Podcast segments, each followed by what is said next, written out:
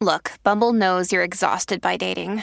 All the must not take yourself too seriously and 6 1 since that matters. And what do I even say other than hey? well, that's why they're introducing an all new Bumble with exciting features to make compatibility easier, starting the chat better, and dating safer. They've changed, so you don't have to. Download the new Bumble now. Welcome to the show, everyone. Thanks for joining. We have a lot to talk about in this episode. In the news, we have Dr. Fauci, this guy right here. He's like the leading medical expert over this whole pandemic. So he's the one kind of calling the shots with the medical aspects of it. He says that after this week, we'll start to see a turnaround. That's what he said. That's pretty big news. I want to talk about that. We have Senator Bernie Sanders dropping out of the presidential race. That leaves us with Biden and Trump. I'm going to be talking about what I think this means for the stock market, the economic impact of it, my thoughts on his candidacy. And then we have news like this. Unemployment claims total 6.6 million last week. That's just one little headline amongst a lot of headlines of extremely negative economic news. You're getting it from all over the place, horrible economic news, followed by a stock market that is continually going up. This is actually leaving a lot of people very confused, a lot of people frustrated. There's people online bemoaning that the stock market continues to go up when it shouldn't. It shouldn't be going up right now. It doesn't make sense. Nothing is right about the market. It should be going down because the economic news is bad. That's a lot of people's thoughts on the subject. I'm going to be addressing this whole train of thought that the stock market needs to be directly following negative economic news. Why I think that assumption is somewhat flawed. So we have a lot to get to, a lot to talk about. First of all, I want to go over my portfolio go over a couple things with it. I've been managing it a lot more actively than I previously have because with all this volatility, I feel like there's more to take advantage of. I don't feel like the market is quite as efficient when it's going up and down 3 or 4% a day. Lots of companies are trading 10 or 20% in value every single day. So, with that type of movement, I think there's a lot more inefficiencies that you can take advantage of. But let me just give a quick update. My portfolio value is $81,300. That's up quite a bit from the previous episode. If I go to my gains, I'm in the red by a thousand bucks. A thousand dollars. We're in putting distance of getting back into the green. That's a little bit of a change there. If we look at my previous episode, just to give context, I released this episode last Sunday. So this is pretty recent. I was in the red by almost $12,000. So just in one week, I've came back quite a bit. In fact, if I go to the week view, I'm up 9,400 bucks. So what a difference 5 days can make. This portfolio has held up really well during this downturn. A lot of people saw my portfolio go into the red.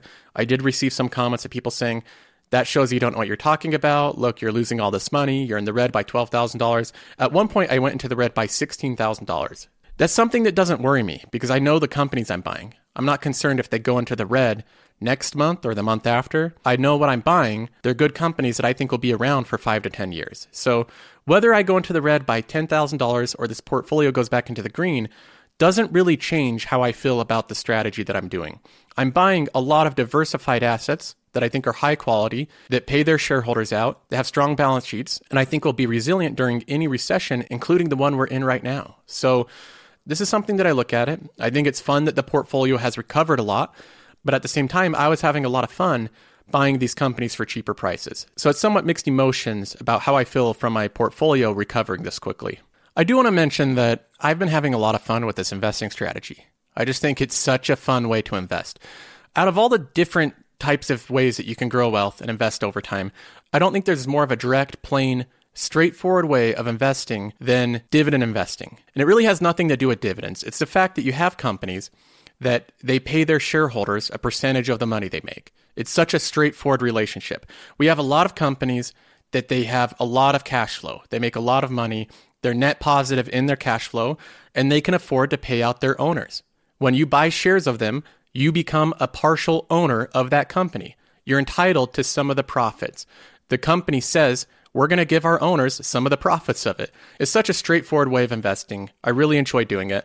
I own all these different companies in different sectors. They have different risk factors, they have different businesses, they sell different products and services, but they all have something in common. They all try to reward their owners by paying them out on a routine basis. I add up these payments every month and I see how much money I'm making from my companies, passive income, my ownership in these companies every single month. And you can see the trend over time. The amount of passive income that I'm making from my dividends, from ownership in these companies, is going to continue to grow over time, regardless of what the economy does. There are some companies that have trouble. We have some like Boeing that completely cut their dividends. We have other companies like in real estate, NRZ, new residential investment, that cut its dividend by 90%. If you own 47 different companies, do you think it's a realistic expectation to have every single one of them flourish? Every single one of them do fantastic in the future? No, that's a completely unrealistic expectation. When I look at all these companies, I know that some of them are going to have a tough time. Despite my best efforts in filtering and researching for the best companies, a couple of them are really going to have a tough time. And sometimes it's ones you don't expect. I did not expect Boeing to have a tough time. That's a company I considered a very reliable, solid company that I couldn't really comprehend having this much trouble. This is the reason diversification matters. This is the reason that you have a lot of different companies in different sectors with different risk factors because some of them are going to have a tough time. Some of them will cut their dividends. But if you have the overwhelming majority of them doing okay and continually paying you, you're still going to see this number go up over time. So I have a couple companies that have struggled. Overall, the majority of my portfolio has done really well. The way I view it is similar to if you're a real estate investor, you own 100 properties across the country, lots of rentals, and most of them are rented. You have like 97% of them rented, paying you money, but there's going to be a couple that you have unexpected stuff happen to them, so you have to sell it at a loss. As long as the majority of your places are doing okay, staying rented, and paying you money, you're going to end up being okay over time. I own a lot of different companies. The overwhelming majority of them are doing great. They're doing just fine and they're paying me out consistently. So I've really enjoyed this strategy so far. Now, moving on from this, I want to talk about why my portfolio is going up, why the market's going up. A lot of people are really confused about this. Now, I've been saying for a while that I think out of all the different news items that we have, this one is the biggest the coronavirus. How long is the economy going to stay shut down? I think that's the biggest question that investors have. We have news like this that Dr. Fauci, the leading medical expert on this, he's saying that after this week, we'll start to see a turnaround. That's pretty positive news. After this week, we'll start to see the virus turn around. Then we have indicators like this. This is the daily new cases of the coronavirus in the US. You can see that it peaked right around the 3rd of April, then it dropped down, then it looks like it went back up to the peak a little bit. We can't say for certain that this is the stop of the trend going upwards. Maybe it will continue to have huge days going upwards, but this is somewhat motivating to look at. It does look like it might be leveling off a little bit. We could see the peak of the daily cases here. So, this type of news, I think, is the biggest thing investors are focusing on. The economy being shut down is a result of the government saying, stay home, we have a virus. That's the reason the economy is shut down right now. So, health officials saying that we're turning the corner, that we might get to the point where we can see the economy eventually reopening, that's going to be something I think investors respond to positively. Now, I've been reading a lot of different chatter online, a lot of different investing forums and groups. And it's interesting to see. A lot of people feel like with the bad news that we have, with the economic news of the unemployment, the GDP going down, that the stock market must follow that, that it must go down with that negative economic news. In fact, a lot of people are very upset that that's not happening. Here's a couple examples of this. Why is Six Flags going up when the park is closed? Why is Hertz rental car going up when no one is traveling, renting cars? Why is Disney going up when both parks, studios, and cruises is closed? Why is United Airline going up when they're on the verge of bankruptcy? These are the type of comments and posts where I don't think people really understand what motivates some investors. For instance, he asks, why is Disney going up when both parks, studios, and cruises are closed? That's a valid question. I realize that all of that is taking place. They've closed all their parks, they've closed their studios. About 80% of the company is currently shut down. Yet in the past month, I've purchased more Disney than I have in the past two years. So he's asking that question directly to me. I'm one of the ones causing Disney to go up. Why is that happening? What I see is a company that has a temporary closure of 80% of its business, causing it to come down drastically in value. It went down to about 90 bucks a share from 150. So I took advantage of that dip, bought a company that I think will be around in 10 years and be much more valuable at a heavily reduced price. The reason that I think the company's going up is because investors realize that Disney's not going to be closed forever. The parks aren't going to be closed forever. The cruise ships aren't going to be parked forever. Is Disney going bankrupt? No. The company's not going anywhere. So why wouldn't I buy the company? If I think it's going to be worth more in 10 years than it is today, by a large margin, I think it's going to be worth more. Why wouldn't I buy shares now? And of course, this isn't the only comment like this. A lot of people, in their frustration, when the stock market is not going the direction that they want to, the instant go to is to blame the Fed. Because the Fed is offering liquidity in markets like mortgages that have completely frozen up, they blame the Fed because the market's not behaving how they want. I'm getting annoyed. There's a fake market with the Fed pumping unlimited money into it. We have another post here. I give up. I bought puts on SPY and now I'm 90% down on my portfolio. I've lost everything. I'm crying now. I'm so stupid for betting against the Fed. Another post here. YTF is the stock market going up? Why are futures up ahead of another possible 10 million unemployment claims? Here's another one. Is the market totally disconnected from reality? Stocks keep going up. Meanwhile, millions of people lost their job, global trade is reduced, international travel is gone, and we still don't have a vaccine. How can we have a 10 year bull market without having a bear market now? Here's another one. How messed up is our financial system that in the middle of a global pandemic, we're only down 5% from April of 2019? Seriously, how rigged is our stock market? You're telling me people have the same confidence right now in the market as one year ago? Recession canceled. I could continue on reading these. There's a, a lot of these type of posts, a lot of these type of comments. People frustrated, bemoaning the fact that the market continued to go up when they thought it should go down. By their estimation, the market needed to go down. I noticed something a couple weeks ago. Just reading online comments and posts, everybody knew the market was going to go down 2 weeks ago. That was just a known fact. There was so much negative news, the market had to go down as a result, and it didn't defying a lot of investors' expectations, putting them in frustrating situations. A lot of people like this, they had puts on the market. They were betting against it. Now that it went up, they lost a lot of money. Other people that were a little bit more conservative, they just put cash on the side. But now they have cash on the side with the market going up. And what do they do with that cash? Invest at a higher value now? Now they're really hoping the market goes down so they can buy back to where they were just a couple weeks ago. So this puts investors in a frustrating situation. This is why I do not like basing your investment strategy off of what you think is going to happen over the next two weeks. I don't think it's a great strategy. I think the people that believe they can predict the market and have done it correctly one time are just as likely to get it wrong the next time. I put out a public challenge on my Twitter for all the people saying they can predict the market. I told them, okay, tell me the day that the bottom's going to happen. When is the turnaround going to happen? Didn't get any public takers for that. Everybody that could predict the market, they couldn't give me a definitive day of when that's going to happen. So this isn't a strategy that I like, not one that I try to follow. I might be able to give some insight to those people of why people are buying companies right now, acknowledging that the market might go down in the future. When I buy Pepsi or companies like Disney or companies like Home Depot or Comcast, I'm doing so with the expectation that they're going to be worth more in 10 years. I fully acknowledge that there's some risks in the short term. There's lots of negative economic factors right now. The year 2020 will probably be a pretty rough year for these companies, even going into 2021. If these companies go down in value over the next year, that's okay. These are companies I don't think are going to go bankrupt. I think they're going to be around in five years. So I'm investing based off their future profits. They offer currently good yields. They have good balance sheets. They're companies that are well capitalized. So I have no problem buying them at the current price. I don't need to wait until it hits some ultimate bottom that is impossible to predict. Okay, now moving on from that, changing subjects a little bit, I have to talk about this news. Senator Bernie Sanders has dropped out of the presidential race. I wish I could give you better news, but I think you know the truth. And that is that we are now some 300 delegates behind Vice President Biden, and the path toward victory is virtually impossible.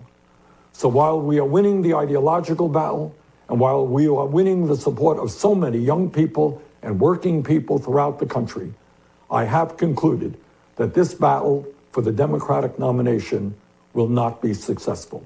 Now that he's dropped out, we're left with Biden and Trump. Putting aside your political views, whether you support Bernie Sanders and his policies and platforms and his character, all of that stuff, put that to the side for a minute here. I think on an investment level, if you're looking at the broad opinion of investors, I think that they view him dropping out positively. The reason being is because his policies were very aggressive in changing the way that markets work, changing the way companies are structured and the way that they work. He went after billionaires, he went after the banks, he went after Wall Street, wanting to put taxes on trades. He wanted to change the way companies functioned. He has signed bills that want to change how share buybacks work, how dividends work. He wanted to change how you elect a board in a company based off of votes from employees. So there's a lot of really drastic changes to our capital markets that were part of Bernie Sanders' platform. Those are the type of things investors pay attention to. They considered that a risk, something that was unknown. What is he going to do to change the way companies function, how they reward shareholders? All of that was viewed as an unknown. So him dropping out is another thing that investors look at as one less risk for the markets. If you were to compare his policies and platforms to Vice President Biden's, Biden's are drastically less aggressive in their changes. Really, there's not as many changes to healthcare or to the way companies function, the way the capital markets work. He doesn't want to change Wall Street quite as much. So I think investors look at this and they view Sanders as a bigger threat in changing the way things work than Biden. So I think that investors are viewing this as one less potential change, one less potential risk. Okay, let's go ahead and jump into some questions here. Joseph at josephcarlsonshow.com. The email address is joseph at josephcarlsonshow.com if you'd like to send in your question. You can also leave comments, message me on Twitter or Instagram. I check all of those as well. Jen says, Hey Joseph, thanks for the high quality videos on finance. This question might be early and a bit philosophical, but I would like your opinion on my opinion that the corona crisis has brought to surface the limits of capitalism. Without massive economic support from our governments around the world, capitalism would bring the world down. Keep up the good work, Jan from Sweden. Well, Jen, I appreciate the question. Uh, I don't agree with the premise or the idea that the government is saving capitalism for a couple reasons that I'll outline. Now, first, I'll say that I would consider myself a capitalist if you're going to put me in a category here. Uh, I believe specifically that people should have the right to own things. If you work for something, if you purchase something, it should be yours. If I work and I pay for my home, my home should be mine. I shouldn't have it be my neighbor's or anybody else's, the government's. It should be mine if I purchased it. If you work for your car and you pay for your car, you should own your car. That's the basic premise of private ownership. I think that should also extend to businesses. If somebody starts a business, even if it grows to be a really big business, I think that they should own it unless they choose to sell it to someone else. So I believe in private ownership. I also believe in being able to trade and barter with other people. So as far as I'm concerned, I think that that defines capitalism. Whatever type of political ideology that throws me in, uh, whatever. I don't really care. Now, having said that, now looking at this situation, you say that capitalism is being saved by the government, that without the huge stimulus from the governments around the world, that the capitalism system would bring the world down. Let me ask you a question. What entity is closing the economy right now? What entity is saying that you must stay home, that you're on quarantine, that you can't run your business, that in some cases you can't even go outside? They don't even let you drive around outside if it's not what they define as a necessary reason. What group is doing that? What entity? The government is the entity mandating this shutdown right now. They might be doing it for valid reasons. We have a virus spreading around, but regardless, the government is making the decision to close down shops, to close down businesses. So essentially, what you're doing, Jen, is you're crediting the government with saving capitalism when the government is the entity that has shut down capitalism. That's essentially what you're doing. The government is the group shutting down businesses from being able to operate how they normally would be able to. And then you're crediting the government with saving those businesses after they're the ones that have shut it down. Do you think that's a fair assessment of the situation? Without the government shutting things down, people would be able to make the judgment of being able to go out and risk catching the virus themselves. I'm not saying the government doesn't have good reasons for it, very valid reasons with the virus spreading around, but that is the case. The government is the entity shutting down these businesses. Now, another thing I'll point out you bring up the economic support from the government. That the government's giving capitalism, giving these businesses all this money, giving these people all this money. Where does that money come from? Does the government produce the money? What types of products and services does the government create or sell to generate those profits to be able to give it to the private businesses? None. The government doesn't create anything. The government doesn't sell anything. The government derives 100% of its revenue, 100% of the money it gets from capitalism. That's where it gets it from private enterprises, from individuals paying taxes. The government doesn't produce profits. None of that money that the government is giving individuals and giving businesses comes from the government. The way that they're raising this money is they're selling debt 20 year treasuries, 30 year treasuries. They're selling this debt, and the individuals that are going to pay back that debt are the businesses that are receiving the stimulus and the individuals paying taxes. So, in both cases, I don't really give credit to the government. The money that the government is giving to capitalism comes from capitalism. That's where the money is coming from. The shutdown that is causing capitalism to not function right now is mandated by the government. They're the ones calling the shots. They're the ones saying that you have to shut down. So in either case, I think that there's problems with the the premise of what you're saying there. Nilly says, Hi Joseph, I always learn some different perspective from your videos. I saw that you have high exposure to stores than brands in your consumer sector. Don't you think that brands like Unilever and P&G would have better chance of success over the long term than stores like Home Depot or Target? Yeah, Nelly, I think this is a good question. So I can go into why I don't own some different brands, some big name manufacturers. What I look at is what I think is the bigger dog in the fight, what I think has the most upper hand. Is it the retailers or is it the manufacturers and the brands? I think sometimes the brands have the upper hand. I think sometimes the retailers have the upper hand. Take P&G. They own a lot of really great brands. They own lots of uh, paper type of products, diapers and paper towels and wipes and all sorts of stuff like that. They have lots of cleaning products. I think that most of their brands are pretty decent, but I have my concerns with them. When I go into Costco, you look at the diapers, you look at the wipes, and there's all the P&G different brands sitting there, and then there's Kirkland Signature, Costco's brand. They created Kirkland Signature out of thin air and put it on their shelves right next to P&G, and they can lower the prices, put pressure on P&G to have a more competitive price, and that puts downward pressure on P&G's profits. And Costco doesn't mind because Costco makes profits through its membership. So it doesn't like selling its product for a lot. It likes having the cheapest products. That's part of their business model. So I look at that and I think, well, Costco kind of has a stranglehold on Huggies and all these different brands because they can put their Kirkland signature brand right next to it. And I think that that must eat into a lot of P&G's profits. That's a big concern of mine is the store creating their own brand out of thin air. You have Walmart and the Great Value brand or whatever it's called. You have the Kroger store and the Kroger's brand. You have Costco and Kirkland signature and you have Amazon and Amazon creates their own brands all the time. Amazon sells their own Amazon diapers and their own Amazon wipes. They sell these products themselves. And again, they have all the analytics. They know how to advertise it because they own the store, they own the whole platform. So they can create a brand. They can undercut these manufacturers in price. They can put their product out there, and I think that creates an issue for companies like P&G. Now, I will say I don't think this is the case for every brand. I do own some brands in my portfolio. Right now I still own Coca-Cola. I think that's a brand. I think Pepsi's a brand. I think that Nike's a brand. They make shoes. But take a look at Nike. Could you put a Nike shoe in a Costco and then Costco come out with a Kirkland signature brand shoe and that would have the same appeal? I don't think so. I think the type of people that are buying Nike shoes aren't going to have the same appeal to buy a Kirkland signature shoe.